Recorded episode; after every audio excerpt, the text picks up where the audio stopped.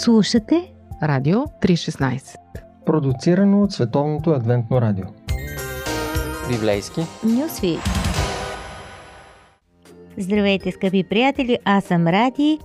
Днес в Библейски Нюсфит продължаваме в маршрута на евангелските притчи и ще довършим историята за добрия самарянин. Тази притча е много позната и все пак непозната. Тя стига до нас през един дебат от два рунда.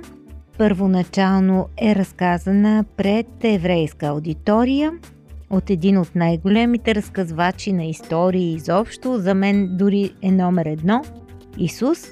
Той е предизвикан от един учител на закона, можем да обобщим, че това е така професия, свързана с адвокатски умения, учен, богослов. Той го предизвиква да даде протокол за придобиване на наследство от вечен живот. Какво да правя, за да имам вечен живот? Това е наистина общо човешки екзистенциален въпрос. Той е интересувал всяко поколение, интересувани и нас – но в конкретния случай не е зададен чисто сърдечно, а е хвърлен като уловка. В него е заложена бомба, която трябва да гръмне в лицето на Исус. Той обаче разказва история, с която сменя въпроса и пита атентатора или провокатора по-точно, как мислиш, че трябва да живеем този живот? Въпросът, който тази притча поставя и на нас, като християни, като вярващи, като хора. И така, адвокатът добре резюмира материала. Той казва, две неща са важни – да обичаш Бога и да обичаш ближния. Браво за теорията, одобрява Исус, остава да го правиш. Тук нещо започва да убива, да притеснява адвоката, вероятно и нас, и за да се измъкне, той атакува с втори въпрос. А кой е моят ближен? Исус му отговаря с историята за добрия самарянин. Известно ни е за какво става въпрос. Един човек е пребит и ограбен на пътя, гол и в безсъзнание, все едно са му взели паспорта, не може да бъде идентифициран. И тук става интересно. А сега де? Кой е моят ближен? Еми този ближен ли ти е или не? Исус обича да ни бърка в ума, в мисленето. И така, после виждаме как важно-важно по пътя минава един свещеник, вижда чуждата беда и я подминава. Ще си създаде проблеми, ако се юрка да помага на всеки закъсал. Битият човек може да е езичник или вече да е умрял от раните си и той ще се оскверни, дори ако скъси дистанцията на 4 лакътя, може би около 2 метра това, дистанцията, която и ние трябва да пазим при мерките при пандемия. Та за това той е свещеник, избира да си върви по пътя. След него троп, хоп, пеша, ето ти един левит, видял гърба на свещеника, той взема и пример от него я да свърне към другата страна, защото разбойниците, ако го надушат и се върнат, ето ти нова беля. И така накрая се приближава един самарянин. Евреите даже не го броят за човек. Представете си шока на слушателите, когато чуват, че този неверник спира, навежда се, промива раните на бития, качва го на своето магаренце и го завежда в хана, където плаща за лечението, за стая и даже обещава, че ако и още неща се направят, той ще плати и за тях на връщане. И какво излиза? Че добрият самарянин свършва работата, за която са програмирани другите двама. Но явно тази духовна програма се е бъгнала. И сега, може би, ако човекът е, им беше познат, ако им беше роднина, ако бяха сигурни, че е читав човек, че е евреин, те сигурно ще да му помогнат, но при тези обстоятелства, тези две мостри на духовния елит, решиха да не се замесват. В Стария завет се говори за превързването на рани и това се отнася до Божието спасение за Неговия народ. Има много такива текстове, че Той ще превърже раните им че ще ги лекува, че ще ги помаже с мехлем. И тук това прави един самарянин. Всъщност доста забавно е, а, като си помислим, че и свещеникът, и левитът, и двамата, по-скоро биха предпочели да умрат, отколкото да ги спасява самарянин. Те дори щяха да са доволни, ако жертвата се събуди и вдигне луд скандал, че някакъв нечист езичник е промил раните му с масло и вино, защото това не са просто дезинфектанти или продукти на фармацията, а те са част от богослужебната практика и не се приемат в дар от езичници. Такава е културата, мисленето на онова време. И за това, ако жертвата има капка достоинство и се окаже евреин, той трябва да откаже тези дарове от а, самарянина. И така много неща има, които са ни чужди като мислене и затова ни е трудно да си представим каква смелост е нужна за да се разкаже подобна история. Всъщност Исус рискува да си тръгне бит от теологичния дебат, като изобщо залага на подобен сюжет.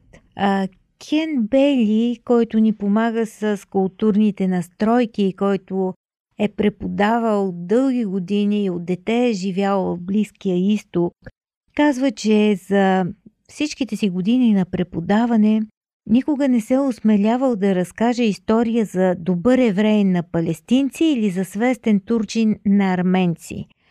Представете си наистина какъв кораж се изисква от Исус, за да разкаже история за свестен самарянин на еврей. Той рискува всъщност да завърши като бития персонаж от своята история. Но рискът си остава за него, а ние продължаваме напред с още малко културни настройки.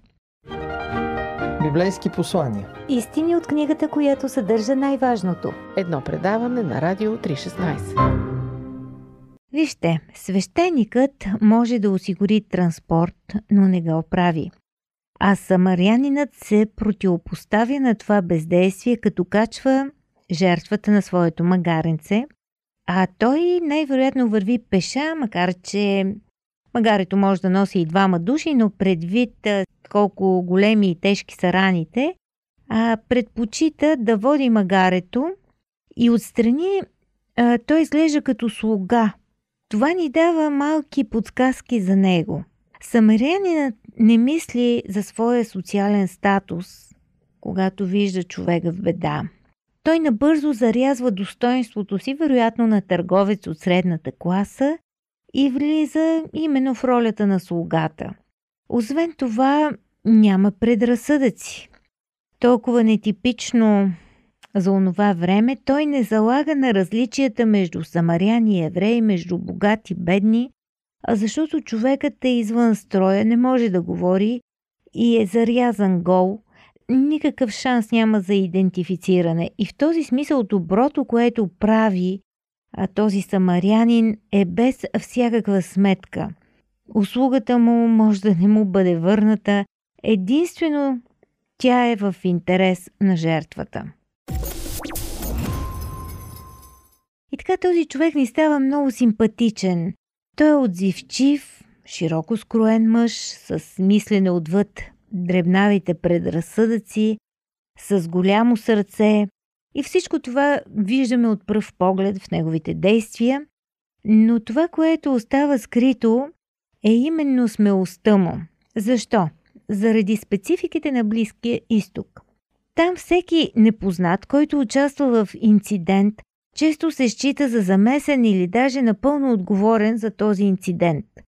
В крайна сметка, защо е бил там? Как е спрял? А, то няма свидетели. Може той да е ограбил и пребил човека, а сега да разиграва театър, като се прави и на благодетел.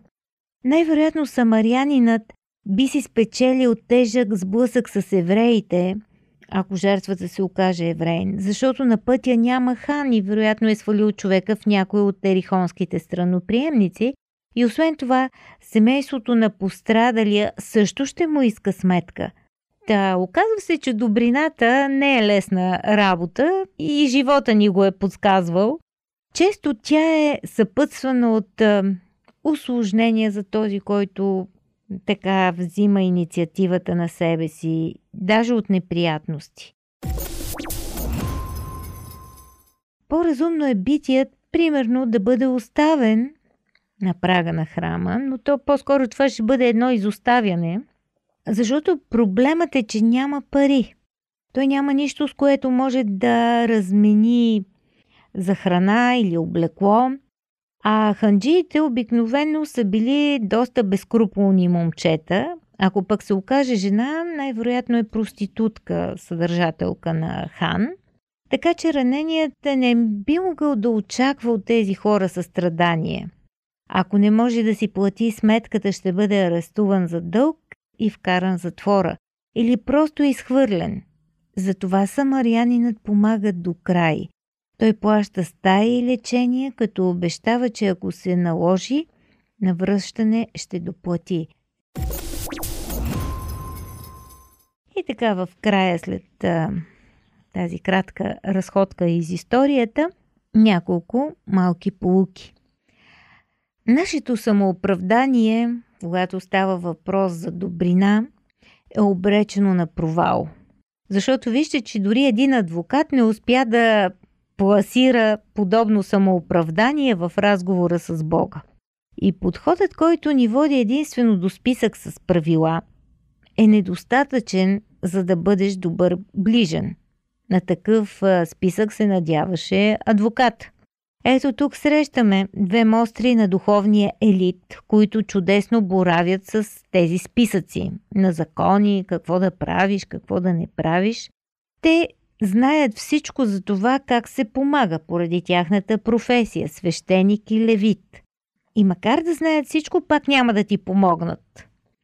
И докато разбойниците правят откровено зло, тези набожници просто не успяват да направят никакво добро.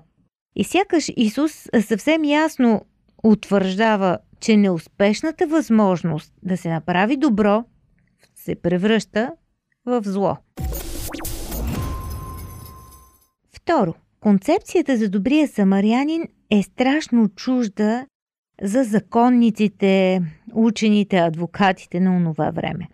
Но както сме се засилили и ние днес към един свят без любов, то май и на нас не ни е особено близка тази концепция. Подобно на адвоката и ние се опитваме да се оправдаем като християни.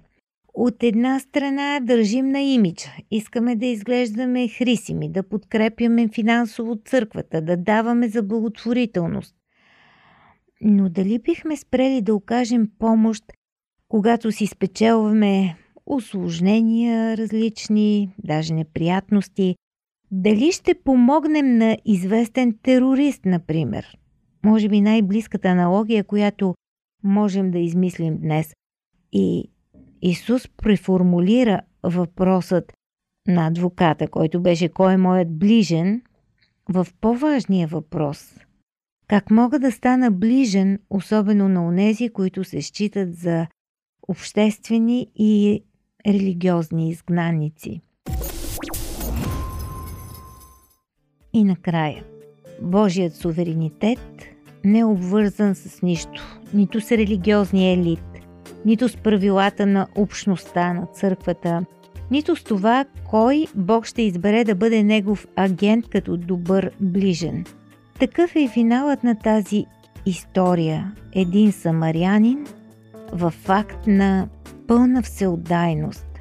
Той е готов да положи живота си, да даде живота си, за да спаси човек, който е бит и ограбен. Всъщност не е ли това едно прорицание за Исус и кръст? Скъпи приятели, още от притчите на Исус не пропускайте в библейски нюсвит.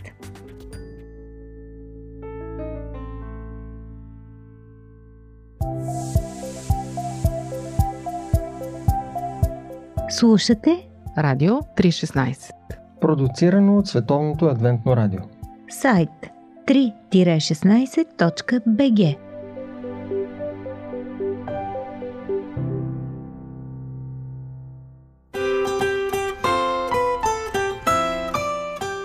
По пантофи.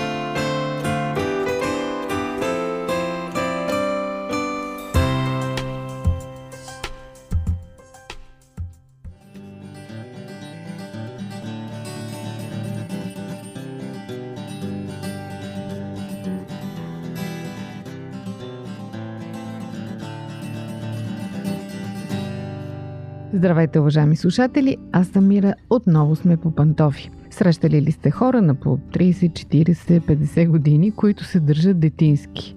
Сърдят се за глупости, не могат да вземат решения, зависими са от оценките на другите и така нататък. И на вас сигурно ви се струва смешно. Ако пък живеете с такива хора, не ви е смешно, напротив, това ви дразни. Само, че според специалистите, хората стигат до такъв момент в живота си, когато са зрели външно и тялом, а не са зрели емоционално, поради недостиг на задоволяване на емоционалните им нужди в детството. Още през първата година на отраждането, когато детето е най-безпомощно и уязвимо, когато се изгражда идеята му за сигурност и доверие, ако бъдат емоционалните му нужди незадоволени, последиците са много тежки. Ако, например, през тази първа годинка, когато детето е още бебе, майката е студена с него, дистанцирана, когато не го приласкава, не му говори нежно, не прекарва достатъчно време с него, това кара детето да се чувства изолирано, изоставено, необичано, започва да усеща нестабилност, лишение и самота. Такова дете израства с ниска самооценка. Като възрастен човек вече, то няма доверие на другите. Очаква по презумпция да бъде отхвърлено, да бъде неглижирано, никой да не се интересува от него. Когато такива хора стигнат до момента, в който създават интимни отношения, често те изпитват силно недоверие към партньорите си. Изпитват съмнение в чувствата им, чувстват се постоянно уязвими, изпитват нужда да се прикриват. Ако пък емоционалните травми на детето се нанесат някъде между втората и третата му година, тогава резултатите са други, макар и пак негативни. Това са годините, когато детето започва да се учи да бъде независимо и да развива своя контрол. Ако през този период родителите му по някакъв начин възпрепятстват това развитие, например, ако са прекалено нетърпеливи и започват да правят вместо детето всичко, с идеята, че ще го направят по-добре, че то се бави много и така нататък, или пък за да не се удари, да не се изцапа, или пък правят точно обратното. Очакват от детето вече да прави неща, които то още не е в състояние да прави, сравняват го с другите деца, натякват му, че вече трябва да може само това или онова. Тогава в детето се заражда едно постоянно чувство за срам, за вина, за усещане, че не се справя. Това убеждение може да го съпътства през целия му живот. Дори като възрастен, то постоянно ще има усещането за провал. С каквото и да се захване, ще очаква, че няма да се справи. Предварително пораженческото мислене ще спъва живота му почти до края. Той ще се чувства все още като малко дете, което е наблюдавано и критикувано. В зряла възраст такива големи деца не могат да се фокусират достатъчно върху целите си, не са решителни или пък не си поставят реалистични цели не знаят как да ги постигат. И естествено всичко това е постоянно съпътствано от чувство за срам, за вина. Това ги води в зависимост от темперамента им до пасивност или пък до агресивност, понякога до импотентност, понякога до избягващо поведение в различни области на живота.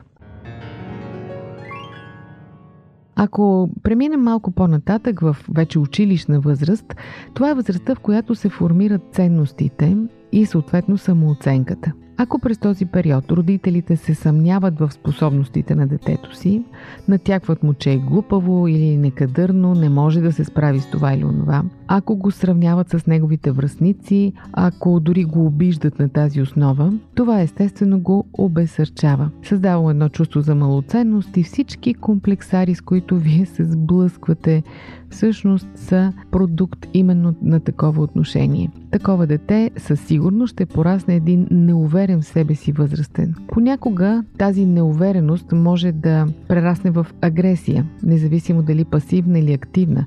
Едно такова дете може да изпитва постоянна нужда да потиска останалите, за да изпъкне и съответно да бъде признато. Историите в библейски нюсвит.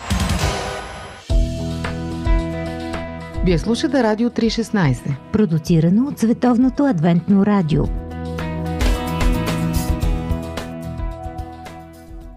Скъпи приятели, ние се раждаме цялостни, без емоционални рани по себе си. Нямаме какво да потискаме. Изначално сме устроени да даваме и получаваме любов без страх. Обаче, ако в много ранна възраст, когато сме крехки, уязвими и зависими от любовта на другите, бъдем пренебрегвани, тогава научаваме един много горчив, отрицателен урок, че дори да обичаме, няма да получим любов.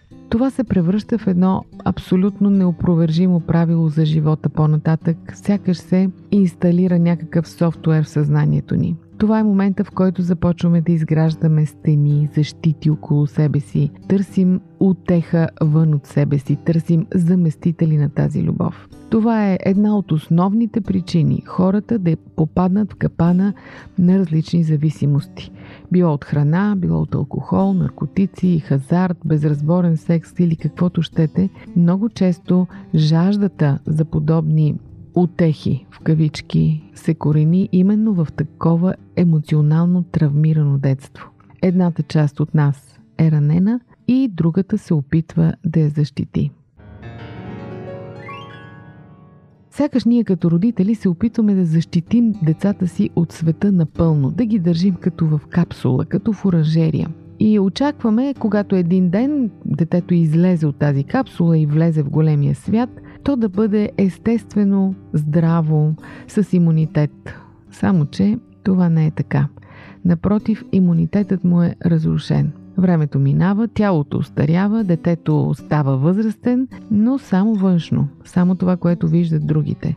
Дори такова дете може да създаде семейство, да бъде много успешен професионалист, да се развива в различни области, но сърцето му да си остане жадно за любов, която не е получило. То постоянно се опитва да докаже, че е достойно за любов. Създава си разни сценарии, поставя се в разни ситуации, подобни на тези от детството му и се опитва да намери компенсация. Много често такива хора създават семейство с подобни на родителите си. Точно родителите, които не са им дали достатъчно любов и сякаш принуждават своите половинки да им дават любовта, която те не са получили от родителите си. По какво можете да познаете дали общувате с човек, преживял емоционално усъкатено детство или пък дали вие самите не сте такива, дори без да го осъзнавате? Такива хора не успяват да развият умения, необходими за формиране на здрави взаимоотношения. Техните връзки са лабилни, непостоянни, основани на изключително летливи неща. Освен това, такива хора изпитват затруднения с доверието. Те са по презумпция недоверчиви към всичко и към всички. Такива хора имат ниска самооценка. Такива хора са оплашени да инициират връзки. Обикновено такива хора се стремят към контрол над другите. Чувстват се несигурни, както в себе си, така и в другите и много често са агресивни. Могат да бъдат нерешителни, отлагащи, пасивни, но и силно агресивни. Накрая стигаме до въпроса как да станем здрави, зрели, възрастни. Първото нещо е да осъзнаем и приемем миналото си. Да заобичаме това дете вътре в себе си и да излекуваме раните му с любов, разбиране и приемане. След това да не прехвърляме, да не проектираме грешките от възпитанието в собственото ни детство в това на децата си. Да не мултиплицираме, да не умножаваме злото приемаме миналото си и така получаваме шанса да погледнем отвъд стените, които сме издигнали уж за да се защитим и да се вържем с света около себе си по един здравословен начин. Не забравяйте, скъпи приятели, ако искате да получите любов, давайте любов. Научете се да обичате и да давате любов. Това е всъщност тайната изобщо на любовта в живота. Пожелавам ви истински успех, както с вас самите, така и с вашите близки и най-вече с вашите деца. Това беше от мен за днес по пантофи, аз съм Мира. До чуване до следващия път.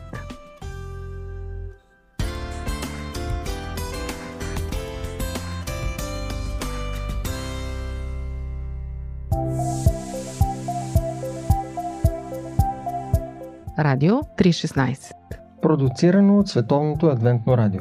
Сайт 3-16.bg